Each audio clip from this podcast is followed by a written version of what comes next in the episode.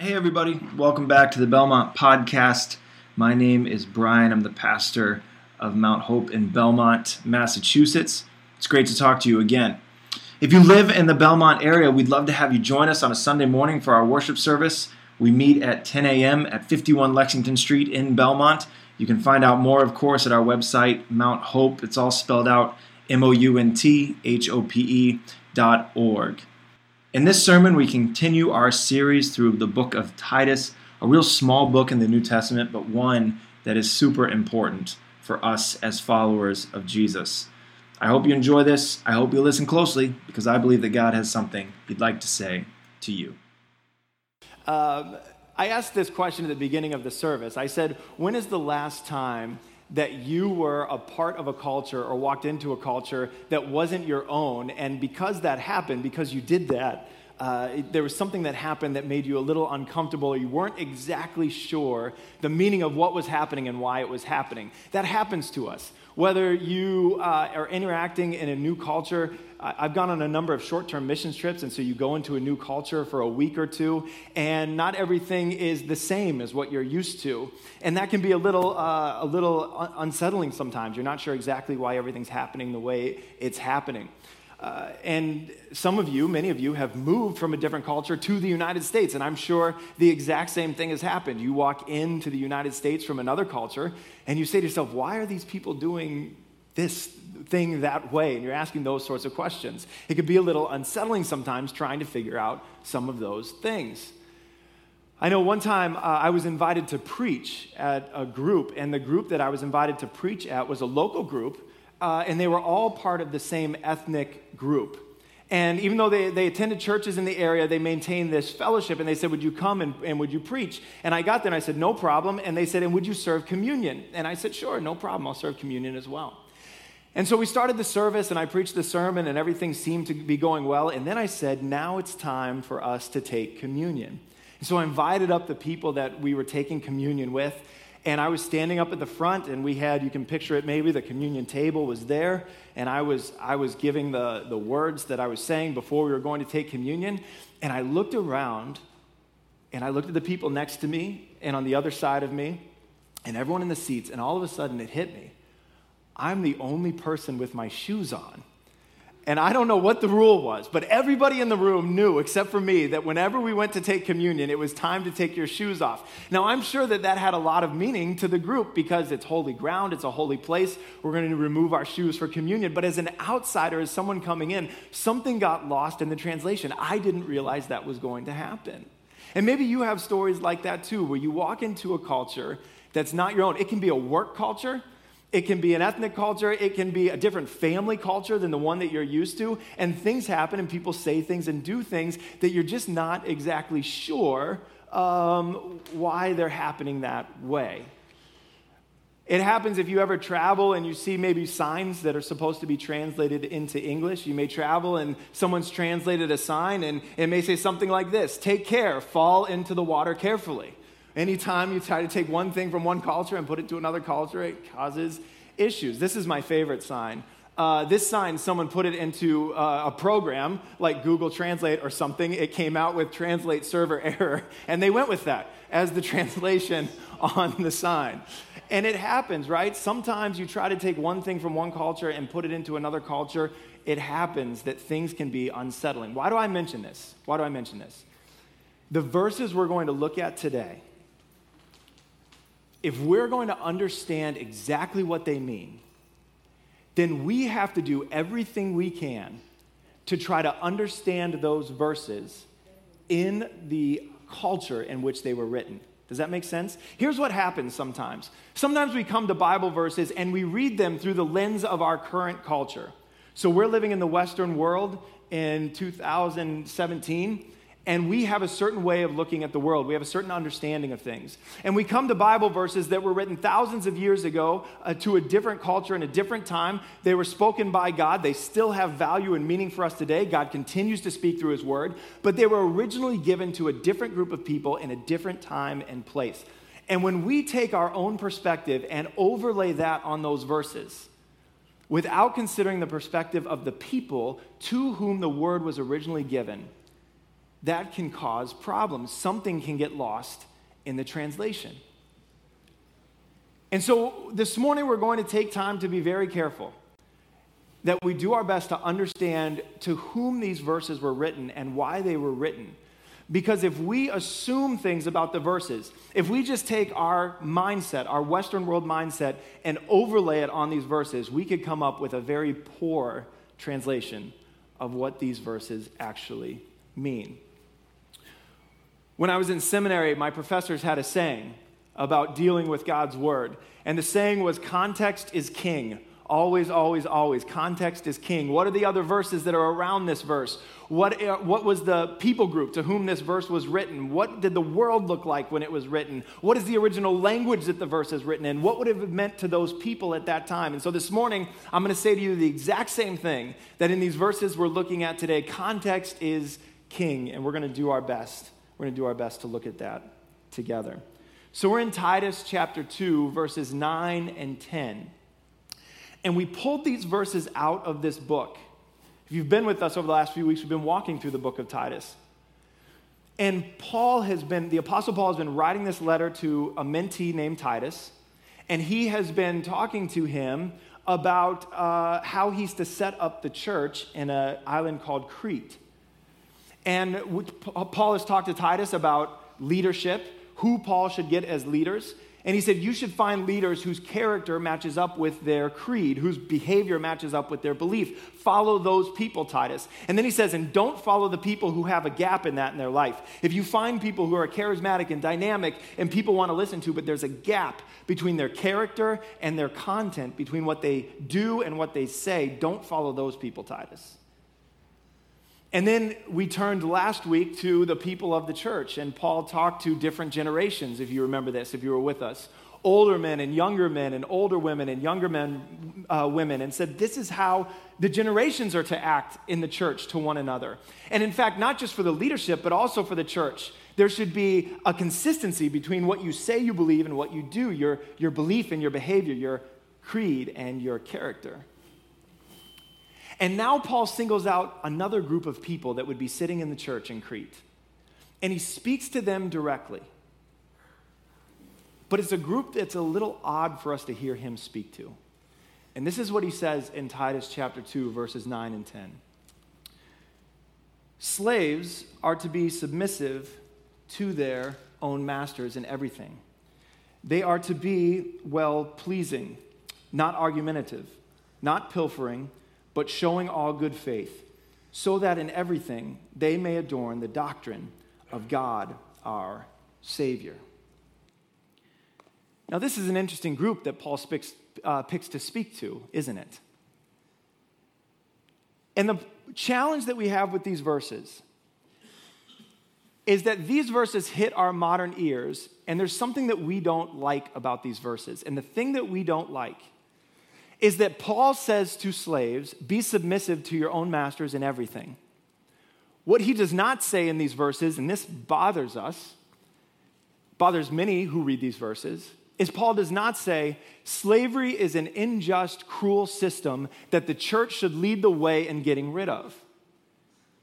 In fact, many people will use these verses. If you go online and you listen to uh, people who are speaking against uh, Christianity and against those who follow Jesus, and they're making the argument that Christians are on the wrong side of history. These are verses from these verses from Titus are verses that they will sometimes use.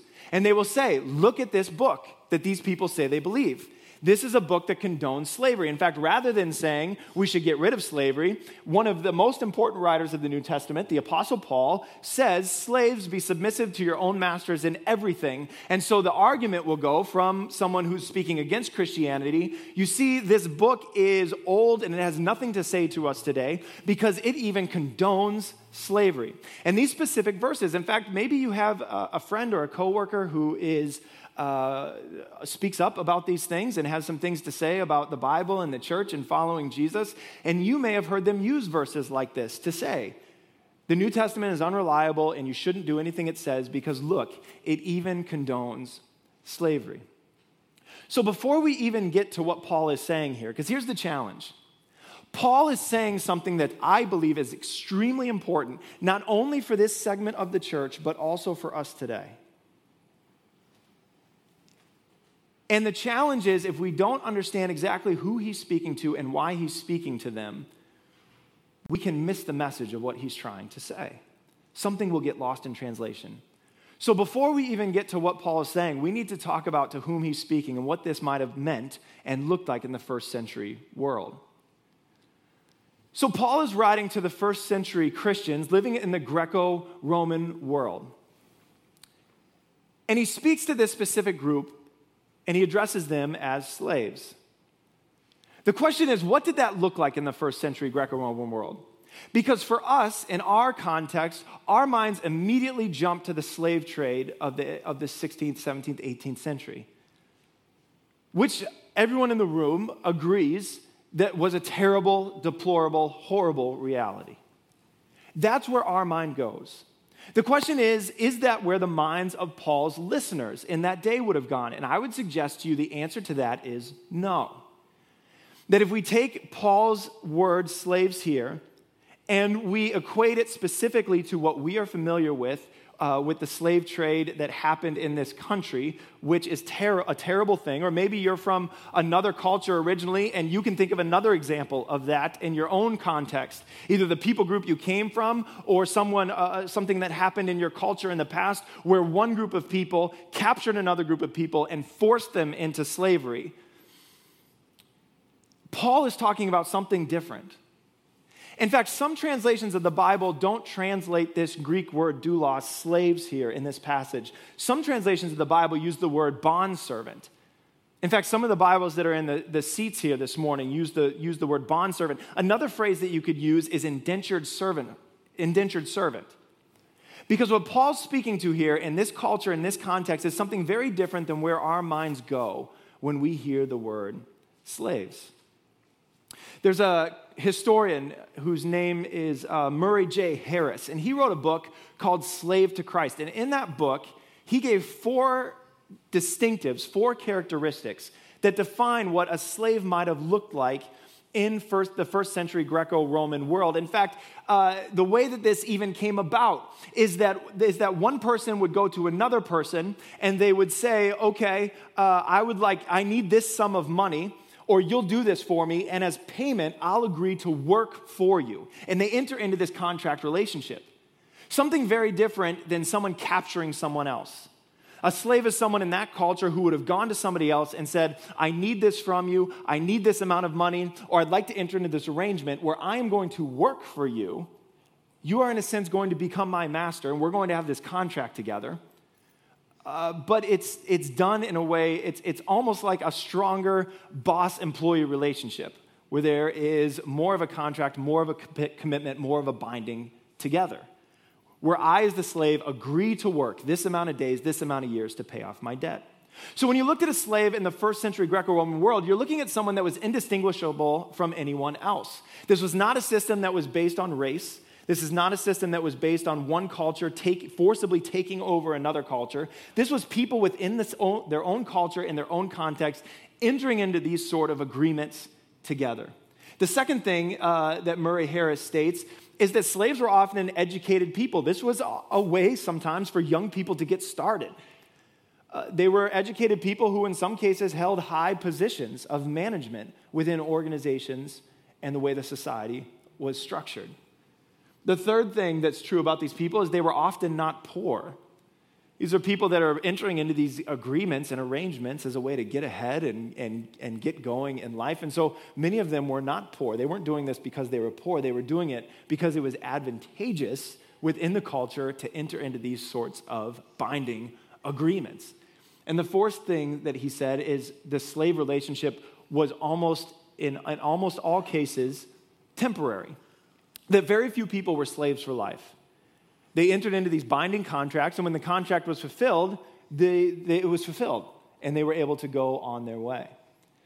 So, to say that what Paul is saying here is an apples to apples comparison to what happened uh, in the history of this country doesn't necessarily work. In fact, there is one case in Paul's writings I know of where Paul does give an apples to apples comparison, and it happens in another letter Paul wrote to a man named Timothy, another young man he was mentoring. And in Timothy chapter 1, verse 10, Paul is giving a list of people who are ungodly and who are unrighteous. And he uses this word enslavers in this list. These are people who are unrighteous and ungodly, Timothy, and he uses this word enslavers within that list. This Greek word refers to anybody who would forcibly capture somebody else and sell them into slavery. So, if you're going to compare apples to apples, Paul speaks very specifically to that group and he condemns it. But when he's talking to this group of people who, by the way, are sitting in the church among everybody else, not ostracized from society, not in somewhere else, when he's talking to these bond servants, these indentured servants, he's able, he speaks directly to them.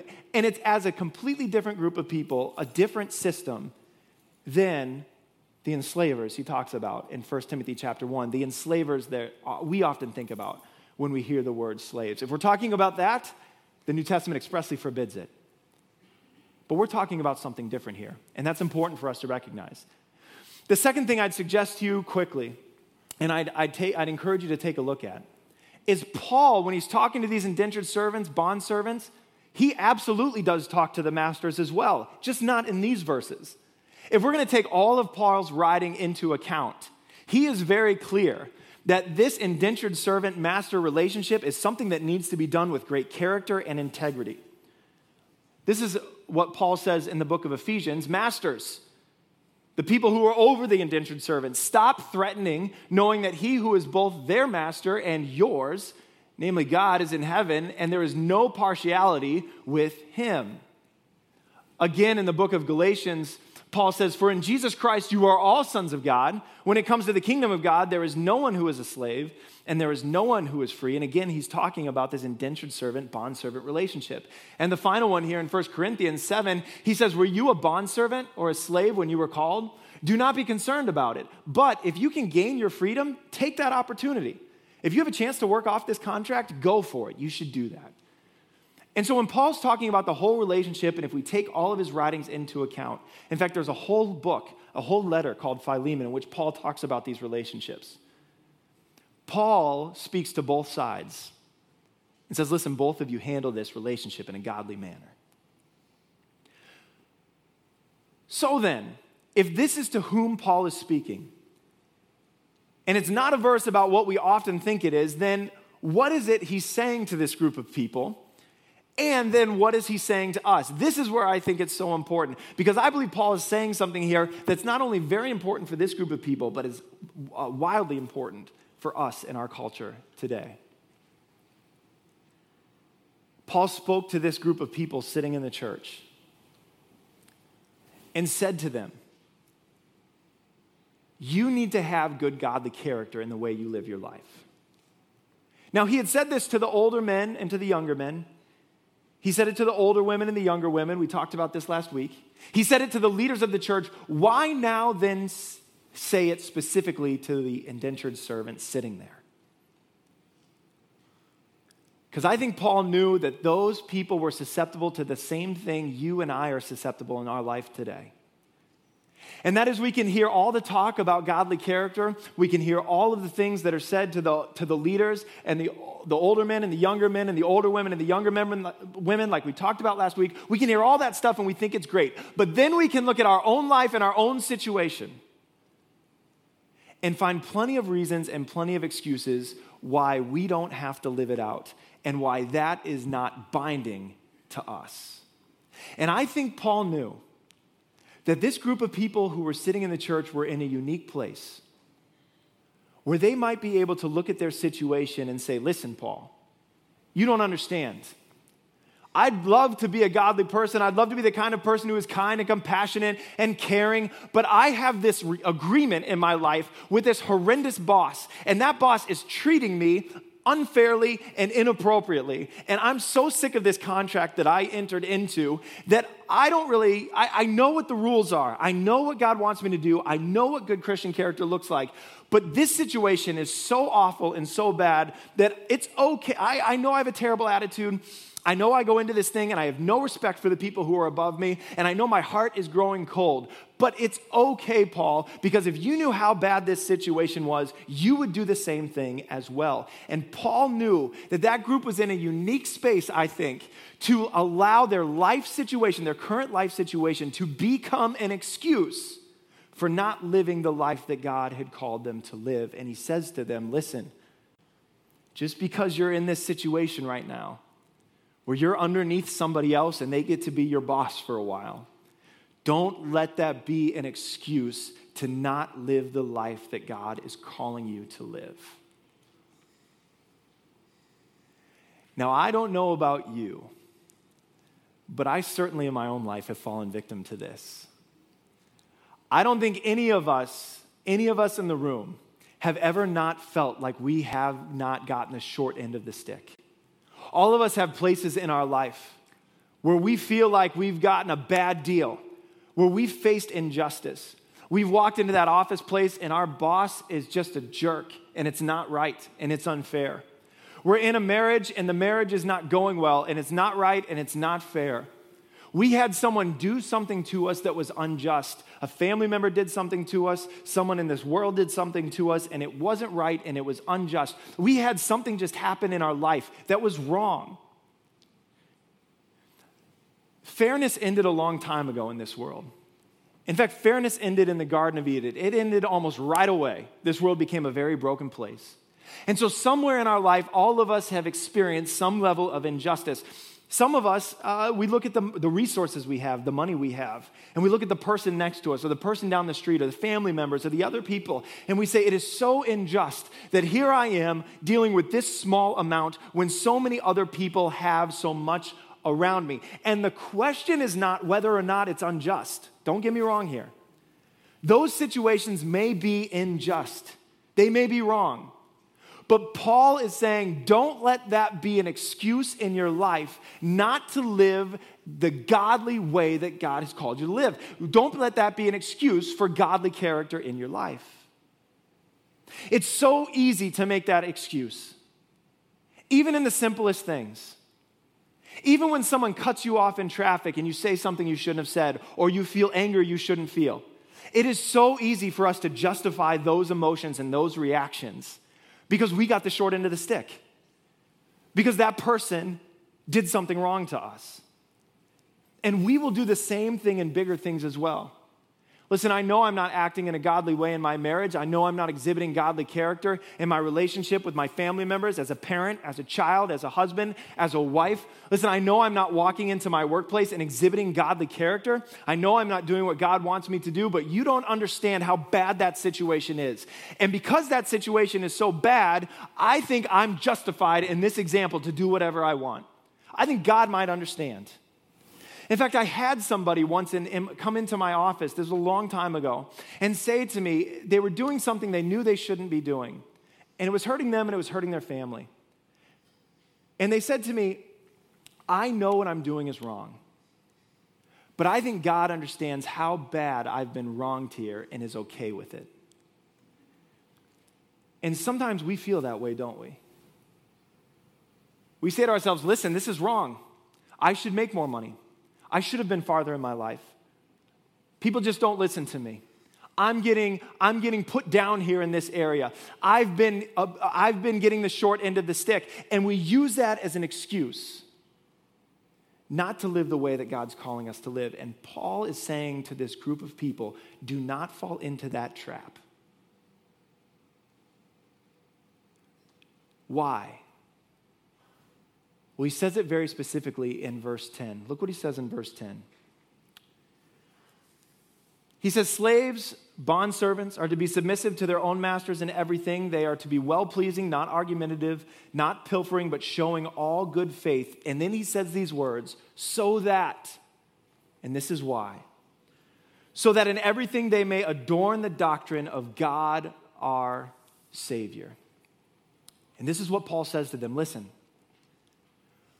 No matter where you are and what you're doing, if you're a follower of Jesus Christ, you represent him. No matter where you are and what you're doing, if you're a follower of Jesus Christ, you represent him. And so, if you're in this relationship, Paul says, where you're the indentured servant, how you live and how you act is giving a picture to your boss of who Jesus Christ is. If your boss is someone uh, who doesn't know Jesus Christ, doesn't follow Jesus Christ, isn't a Christian, how you act and how you behave in this relationship, Paul says, is giving a picture to them. You are you want to put Christ on you and go into that place. And even when they're wrong, even when they wrong you, even when you experience injustice, you live in such a way that who Christ is is shown to that person.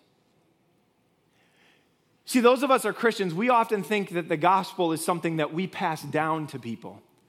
So we have the grace of God in our lives, maybe. We trust in Jesus Christ. We believe He saved us from our sins. And we take that message and we try to find people who we feel like are worse off than us or below us in the socioeconomic standing. And we say, okay, I have this grace. I want to pass it on to you. And there's nothing wrong with that. But what Paul's reminding us here is that the gospel is also passed along the other way, too. That we have a responsibility with everyone we come in contact with, even when the situation may feel unjust or unjust to us, to live in such a way that the gospel is passed up as well. And so I think Paul comes to this group of people and he singles them out and he says, Listen, don't let your life situation be an excuse for not living out Christian character.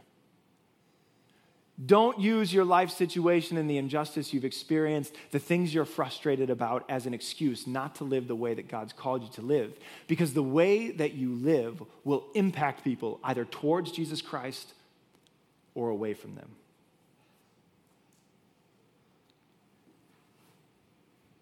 My understanding is there's a part of Cairo, Egypt, that's called Garbage City. I've never been to Cairo, maybe some of you have. I don't know much about Garbage City, uh, but there is a part of Cairo, this is a picture here, that's called Garbage City. And every single day, some 7,000 people, 7,000 garbage men go and they rummage through the garbage of the city trying to find things of, of value, things that they can use, food that they can eat. And I'm sure that you are uh, rightly assuming that this is the poorest of the poor who live in Cairo, Egypt. And so every morning, these 7,000, uh, usually men with their uh, carts or bags or whatever it is that they have, they go into the local dumps and they search through to see what it is that they can find. In 1972, a young Egyptian businessman lost his wristwatch. It was valued at roughly $11,000, and you can imagine in 1972 money, that was a huge thing to lose. And the story goes that as he was rummaging through Garbage City one day, a very poor man came across the $11,000 watch, and on the back of the watch was engraved this wealthy Egyptian businessman's name. The man returned it to the businessman, and he said to him as he returned the watch, My Christ told me to be honest until death, and gave him the watch back. How much right would we say that man had to that watch? It was lost. And in our current culture and in the way that we think, we would say, hey, finders, keepers. This man who has suffered so much injustice in his life should take that watch and go make his life better. But instead, this man brought it back to this businessman and he said these words My Christ told me to be honest until death. Here's what happened. Because of the garbage man's act of obedience, the Egyptian businessman later told a reporter, I didn't know Christ at the time, but I told that man that I saw Christ in him. I told him, Because of what you have done in your great example, I will worship the Christ you are worshiping. The businessman, true to his words, studied the Bible and grew in his faith. Soon he and his wife began ministering to the Egypt's physically and spiritually poor, and in 1978, this man was ordained by the Coptic Orthodox Church and now leads a church that meets just outside of Garbage City. There are many stories like this within the kingdom of God over generations where people that have suffered some sort of injustice in life have the opportunity to model Jesus Christ to the people above them, the people who are their bosses, the people who are wealthier than them, the people who just in this world have a higher socioeconomic standing. And because of their willingness to live out Christian, godly character, that person has seen Christ in them and has started to follow Jesus Christ. Whenever we use it as an excuse, whenever I say, you know what my boss is mean, I'm not making enough money, nobody appreciates me, I've gotten the short end of the stick here, things just aren't good at home, and so you know what? I'm just going to live the way I want to live. We give the opposite message about who Jesus Christ is.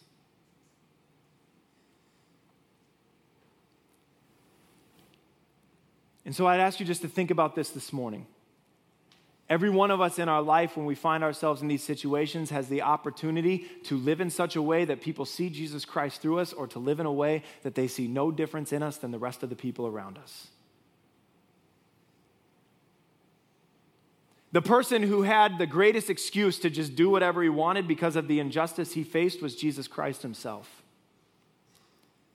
Jesus Christ was executed, hung on a cross, and he was the only perfect person that ever lived. If anyone had a reason to feel they had experienced great injustice, it was Christ himself.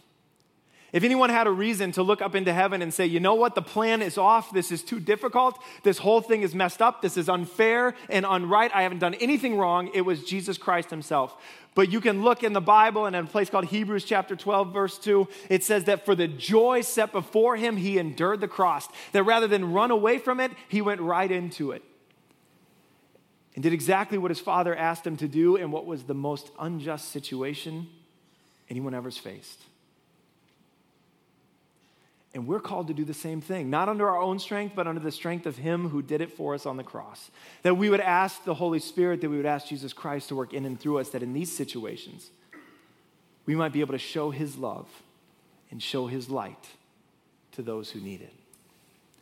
I'm going to invite our worship team to come forward as we, as we close this morning. And listen, like Justin said, hey, maybe there's a place in your life where you're saying to yourself, you know what? I'm doing this exact same thing. There's a place in my life where I feel like I'm getting the short end of the stick, where I feel like I've been wronged, where I feel life hasn't been fair to me. And as a result, I am not living the life that God is calling me to live. Listen, whether you submit it anonymously or with your name on it, I would love to be praying for you this week. There's a spot on the back of that card. There's a spot on the back of that card just to write down what it is that you're facing, what it is that you're dealing with. And in a few minutes, we're going to pass some buckets and you can ha- turn in that card. We'd love to be praying for you this week. But some of us in this place, we need to respond to this right now. Not just with filling out a card, we need to respond in prayer. And come before God and say, God, you know what? I know I'm doing this in my life and I know it's not right and I need you to forgive me for it. So I'd invite you just where you are to bow your head and close your eyes and just think with me for a moment.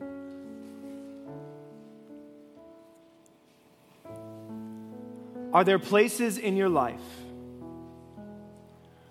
where you are tempted or where you are ignoring godly character and ignoring the life you know you should be leading because you feel like you're getting the short end?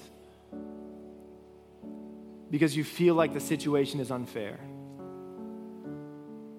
Are there places in your life right now in the way that you're treating your spouse, in the way that you're treating the relationships with people who are close to you, in the way that you are treating your work environment, in the way that you're treating your schooling environment? Are there things that you are doing because you walk in and you say to yourself, This is so unfair. People are so unfair to me. Life has been unfair to me. I've gotten the short end of this whole thing.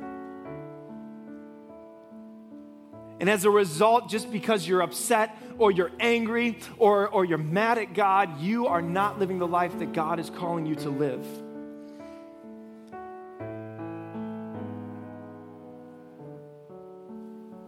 Maybe today is the day you tell God you're sorry and ask Him to give you the strength to live the life that you know He wants you to live, to do the things you know He wants you to do. In just a moment, we're going to stand and sing a couple songs, a couple final songs. And as we do, some of the leaders of the church are going to be in the back of this room. And if you want someone to pray with you this morning, could be about this sermon, it could be just something you're facing in life. We want to do that. So come back and we'll pray with you. Maybe this morning, as you, as you consider what God is saying, you need to spend some time just alone with God. You're free to do that in your seat, or you're free to come up to these altars, come up to the front of the room, kneel here, and pray, and spend time in God's presence. God, this morning we come to you knowing that there are times in our lives where we make excuses and we don't live the life you're calling us to lead. That rather than put Christ on us, that rather than show Jesus Christ and his love to the world around us, we get bitter and we get angry and we get upset and, and we act the exact opposite way. God, we thank you for your forgiveness this morning. And pray that you would help us to be the kind of people who would show you in all situations. And others might come to know who you are. We pray it in Jesus' name. Hey, thanks again for listening to this sermon from the Belmont campus of Mount Hope. If you live in the Belmont area, we'd love to have you join us each Sunday at 10 a.m. Or if you'd like to know more about Mount Hope Christian Center with campuses in Burlington and Belmont, Massachusetts, you can visit our website at www.mounthope.org.